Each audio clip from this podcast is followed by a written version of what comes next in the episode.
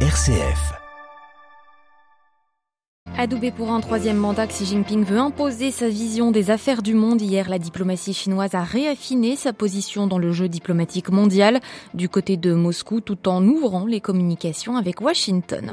Le Kremlin, lui, est clairement positionné. Hier soir, devant le club Valdai, Vladimir Poutine a réitéré ses critiques contre le monde occidental tout en se présentant comme un homme prêt au dialogue auquel tôt ou tard, dit-il, les Occidentaux se résoudront.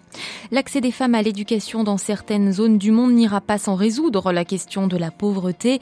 Le plaidoyer à l'UNESCO de la présidente du Secours catholique. L'institution onusienne organise une conférence avec le Saint-Siège ces jours-ci. La liberté religieuse toujours inquiétée en Inde, les lois anti-conversion se multiplient dans les États fédéraux du pays continent, dans le cadre d'une politique nationale visant à faire des hindous et de l'hindouisme les seuls vrais indiens et la seule religion du pays. Radio Vatican, le journal Delphine Allaire. Bonjour, la diplomatie chinoise maître du jeu politique international plus que jamais depuis la reconduction de Xi Jinping pour un troisième mandat à la tête du pays. Pékin a affirmé hier soir souhaiter approfondir ses échanges avec la Russie à soutenir Moscou, mais de l'autre côté, Xi Jinping souhaite aussi ouvrir un canal de communication avec les États-Unis. Une inflexion notable que nous explique à Pékin Stéphane Pambrin.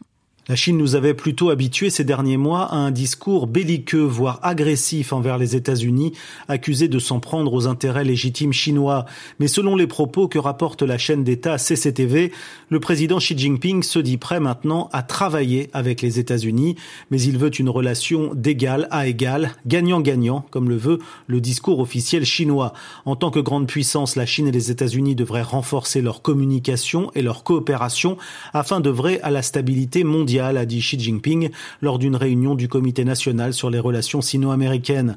Les deux pays s'opposent sur plusieurs sujets comme la politique de la Chine à l'égard de Taïwan, la relation qu'entretiennent Pékin et Moscou et les efforts déployés par les États-Unis pour empêcher ces entreprises développant des semi-conducteurs de vendre leur technologie à des sociétés chinoises. Xi Jinping, qui vient tout juste de décrocher un troisième mandat à la tête du pays, veut donc partir sur un bon pied avec Washington et il prépare peut-être une éventuelle rencontre avec son homologue américain lors du sommet du G20 à Bali qui débute le 15 novembre. À Pékin, Stéphane Pambrin pour Radio Vatican. Le Pentagone, de son côté, estime hier dans sa nouvelle stratégie de défense que la Chine pose un risque fondamental à la sécurité américaine ces décennies à venir, tandis que la Russie représente une menace aiguë. Pour Washington, Pékin est le seul concurrent qui ait à la fois l'intention de modifier l'ordre international et de plus en plus les moyens de le faire. La croissance asiatique entravée par le ralentissement économique chinois, justement, le FMI revoit nettement à la baisse ses prévisions ce matin. Selon l'institution monétaire, si l'Asie Pacifique demeure un point relativement lumineux par rapport à d'autres parties du monde. Le ralentissement brutal et inhabituel de la Chine, qui jusque-là avait servi de locomotive, ternit la reprise post-pandémie. De l'autre côté du Pacifique, le Canada, candidat à l'Alliance Indo-Pacifique des États-Unis, lors d'une conférence de, de presse conjointe hier avec le secrétaire d'État américain Blinken, la chef de la diplomatie canadienne a sollicité l'adhésion d'Ottawa à ce nouveau partenariat commercial destiné à renforcer renforcer la présence américaine dans la région. Autre convergence américano-canadienne, l'aide à fournir à l'île d'Haïti. Washington et Ottawa annoncent l'envoi d'une mission d'évaluation sur place. Il reste discret sur une éventuelle force de sécurité multinationale, telle que souhaitée par les autorités haïtiennes. Sans unité claire, le monde occidental est en crise. Les paroles hier soir de Vladimir Poutine prononcées devant le Club international de discussion Valdaï, une nouvelle charge virulente contre les États-Unis et leurs alliés, accusés de jouer à un jeu dangereux tout en niant la souveraineté des autres pays et nations. Explication à Moscou, Jean-Didier Revoin. Pour Vladimir Poutine, le modèle doctrinal américain et par extension occidental est en crise. Il n'offre plus de perspective, si ce n'est celle de maintenir son emprise sur le monde, de quoi permettre au président russe de dresser un constat inquiétant. Cette période historique de domination sans partage de l'Occident sur les affaires du monde se termine. Nous sommes à un moment historique avec devant nous la décennie la plus dangereuse, imprévisible et en même temps la plus importante depuis la fin de la Deuxième Guerre mondiale. Et Vladimir Poutine de défendre le droit de la Russie à exister face à des Occidentaux aveuglés par le colonialisme. Il leur impute également la responsabilité des combats qui se déroulent en Ukraine, comme un prix que Moscou doit payer pour poursuivre un mode de développement qui ne leur convient pas. Vladimir Poutine.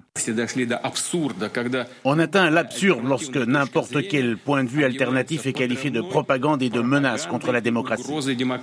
Des propos qui montrent que le président russe reste déterminé malgré les revers de ses troupes sur le terrain. Jean-Didier Revoin, Moscou pour Radio Vatican. La confiance votée au nouveau gouvernement irakien, les députés du Parlement de Bagdad ont accordé hier soir leur vote aux 21 ministres emmenés par Mohamed Shia al-Soudani.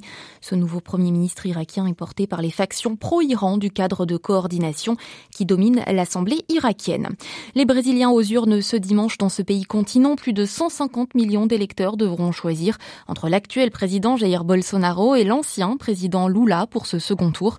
Dans l'élection la plus polarisée de l'histoire du pays, les programmes comptent peu, le résultat est incertain et le risque de débordement réel. À Rio, Jean-Mathieu Albertini. Dans cette campagne, basée sur le rejet de l'autre candidat, les programmes sont peu abordés et les positions sont bien tranchées. Aucun des deux protagonistes ne devrait réussir à convaincre massivement les électeurs du camp adverse de le rejoindre et les indécis sont trop peu nombreux pour faire basculer l'élection. Mais Lula, vainqueur du premier tour, doit avant tout gérer son avantage quand Jair Bolsonaro est condamné à l'exploit. La dynamique conquérante de l'actuel président, enclenchée après les bons résultats surprises du premier tour, semble s'être enrayé et les derniers sondages confirment l'avance de Lula avec 53% des voix contre 47% pour son adversaire. Face à ces difficultés, Jair Bolsonaro mobilise sa base à grands coups de fausses nouvelles et cherche à miner la crédibilité des institutions. Pour beaucoup d'observateurs, la volonté du président de perturber le scrutin en cas de défaite ne fait aucun doute.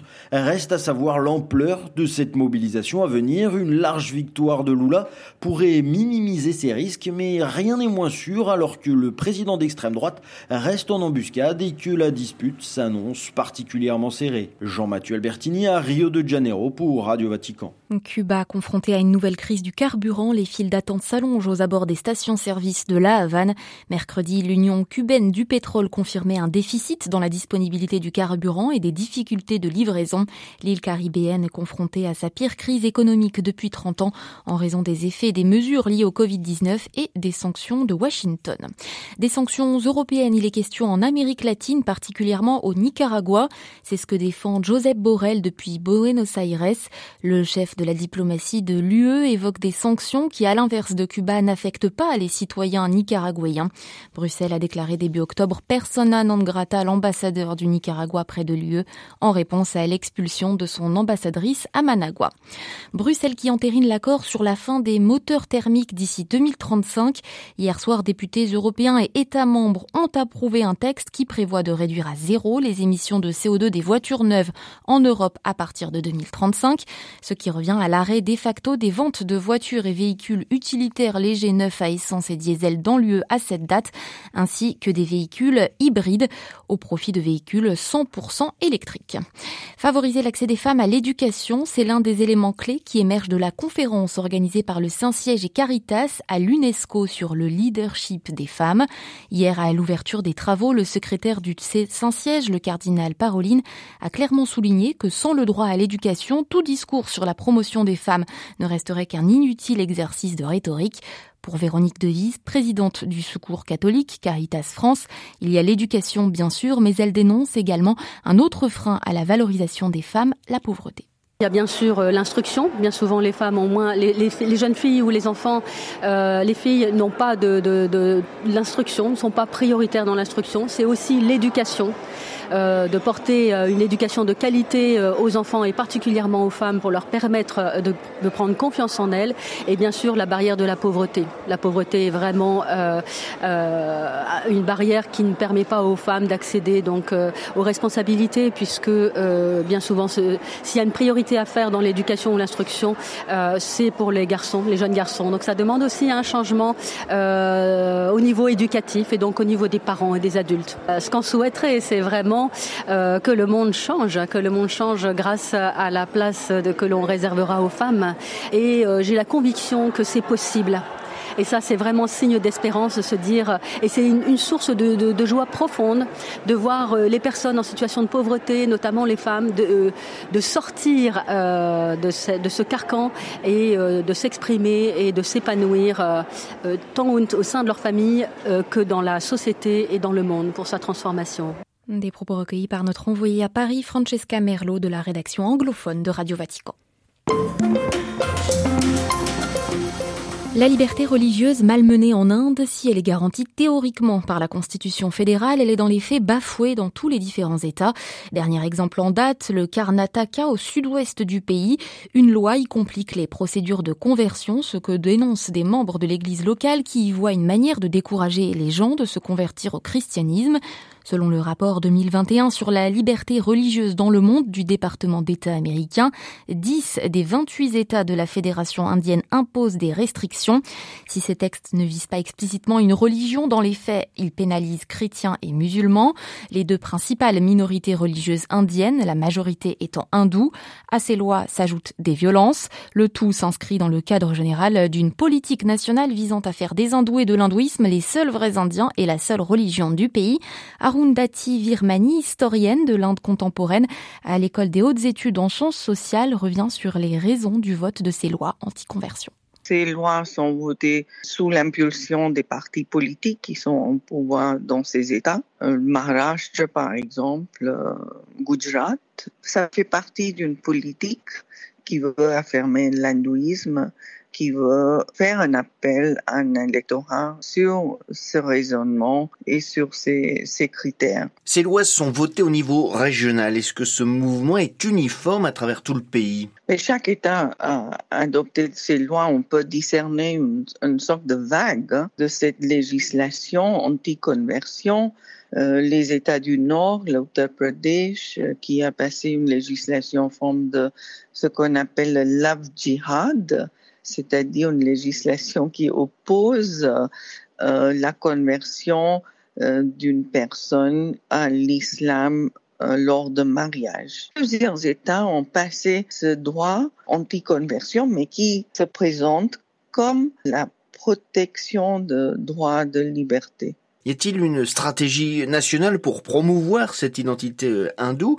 Autrement dit, y a-t-il une main derrière tous ces votes? Bon, sans aller jusqu'à parler d'une main derrière tout ça, il y a différentes parties, le BJP, le RSS, le Vishwa Hindu Parishad, qui ont la même politique et la même approche. Ils sont tous dans cette logique de affirmer la domination de l'hindouisme et de un peu euh, légalement repenser les droits de différentes Euh, maintenant, il y a aussi une euh, opposition. Il y a des partis euh, d'opposition en Inde. Ces partis d'opposition ont aussi la possibilité de résister, de articuler une résistance. Dans un État démocratique, c'est ça la logique aussi. Pourquoi est-ce qu'ils ne le font pas alors? Parce qu'actuellement, il y a un climat dans le pays qui, pour survivre, ces partis euh, veulent aussi euh, ne pas déplaire à leur électorat. Donc tout cela, c'est des euh, calculs il y a des élections qui vont arriver euh, bientôt euh, en décembre dans certains États, en Gujarat, en Himachal Pradesh, en Meghalaya. En 2023, il y a d'autres élections. Et tout le discours électoral, les campagnes électorales sont maintenant dominées par euh, cette carte religieuse, tandis que d'autres questions, d'autres problèmes sont dépassés ou ignorés. La liberté religieuse est garantie par la Constitution fédérale. Pourquoi alors la Cour suprême ne sanctionne pas ces lois C'est un sujet extrêmement sensible. Quel est le rôle de la Cour suprême Dans quel climat politique des décisions sont en train d'être prises, quelle est l'indépendance euh, du système judiciaire, tout cela est euh, vraiment euh, interrogé actuellement dans la Cour suprême. Les opinions sont extrêmement divisées, la neutralité est pas toujours évidente. Interrogée par Xavier Sartre, l'historienne de l'Inde Arundhati Virmani était ce matin l'invitée du dossier de Radio Vatican.